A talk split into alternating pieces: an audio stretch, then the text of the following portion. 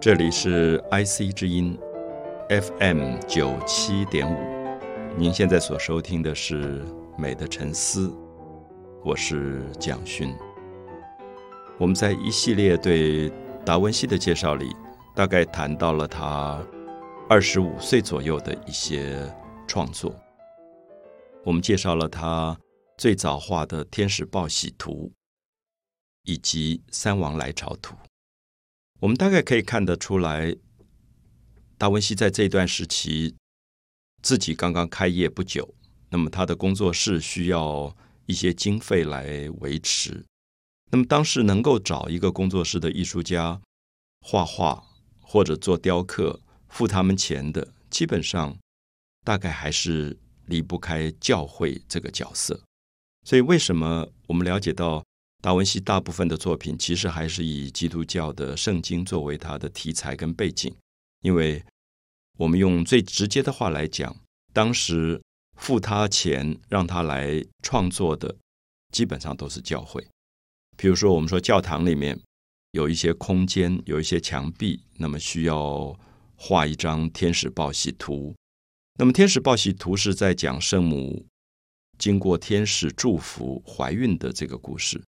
那当然是一个宗教的题材，可是我们也不要忽略，像这样的一张画挂在教堂里，很多的民间的妇人到教堂去祈祷的时候，他们可能就是刚刚怀孕的少妇，所以他们会在天使报喜图里面看到了宗教上的部分，也看到他们自己的部分。怀着身孕的妇人可能会有特别的不同的心情，希望孩子能够很平安的成长。希望不会有任何的意外发生，所以这个时候他看到天使报喜图，心里面也会有更多的接近宗教祈求的祈祷的这方面的愿望出来。所以我们可以了解到，当时的画家画了很多这种宗教的故事画。这些故事画在今天我们到欧洲去旅行，也都还看到挂在教堂里。那我觉得我们解读的方法可以有两种。一种是从纯粹基督教的教义来解读，那另外一种，其实我觉得伟大的宗教的绘画大概都有一种包容人性的空间在里面。所以，即使我们今天不是基督教徒，可是我到了教堂看到一个圣母怀孕或者抱着一个圣婴，我同样会感觉到一种喜悦或者一种安详的美，因为那是很普遍的人性。所以我们大概可以了解到。达文西虽然当时接受了教会的委托，拿了教会的经费来画宗教故事，可是我相信达文西更大的愿望是借着这些宗教的故事，能够画出人间普世的美的追求，所以他能够在大众之间引起共鸣，引起感动。像我们在上一个单元谈到的《三王来朝图》。那是耶稣刚刚诞生，天空有了伯利恒之星，那远方有东方的三位呃贤能的人，他们带着人间的礼物来朝拜耶稣，那我们叫做三王来朝图。那么这个也是我们觉得今天有一个好朋友，他可能待产，然后后来得到消息他在医院生下了一个婴儿，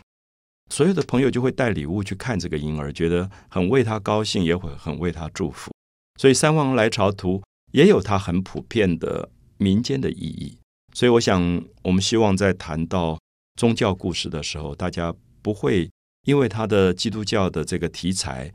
而把它限制的太窄。我相信这些伟大的宗教的故事，都因为它能够感染我们日常生活里面人的生活的内容，那么它存在才会有意义。那我们今天要继续谈到他大概在二十八岁。到二十九岁之间，他所创作的一件重要的作品，这张作品叫做《圣杰洛姆的像》。圣杰洛姆，我想这个名字可能很多很多朋友都不熟悉。我相信连听众朋友当中信基督教的信徒们，可能对这个名字也不熟悉了。圣杰洛姆，我们知道前面加了一个圣，那么他的名字就是杰洛姆。那么现在在英文跟法文里面，常常有男孩子取这个名字叫 Jerome 或者 Jerome 啊，J E R O M E 这个拼音啊，杰洛姆。那杰洛姆是什么样的人呢？我们知道他是一个虔诚的基督教的信徒，然后他很重要的工作是他一个人孤独的隐居起来，因为他觉得他要做一个重要的事情是跟神沟通。如果你要跟你内在的心灵里的神沟通，你必须要能够保有你自己生活的孤独。我们如果在太热闹的地方，每天吃喝玩乐，我们大概很难听到自己心灵里面最深处的声音。所以有时候很多西方的作家、呃艺术家也认为，所谓的神、所谓的上帝，其实也很可能就是我们心里面最深处那个跟我们自己对话的声音。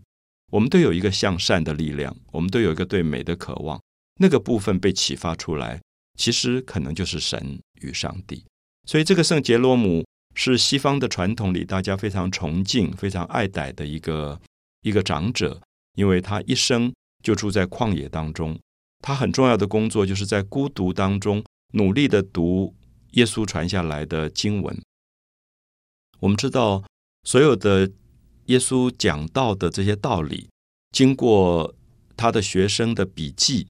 就成为所谓的四本福音书。我们现在读到的约翰福音、马太福音或者马可福音，所谓的福音书。所以，耶稣其实自己一生在讲道，可他并没有写书，是他的学生记录下来的。那么，记录了当年他们的老师讲过什么什么样的话。可这些话，因为年代越来越久远，以后大家可能就越来越不懂了。有点像我们今天读孔子的《论语》，我们会觉得有些语言不太容易懂，所以需要后代的人做注解。那圣杰洛姆就是做。福音书、圣经注解的一个非常重要的圣人，因为这个工作做得非常的好，所以他才被称为圣杰洛姆啊，给予他很崇高的一个地位。所以，因此他也变成了基督教世界，特别在教堂里，大家很喜欢画出来挂在那边，用来鼓励大家的一个重要的圣人。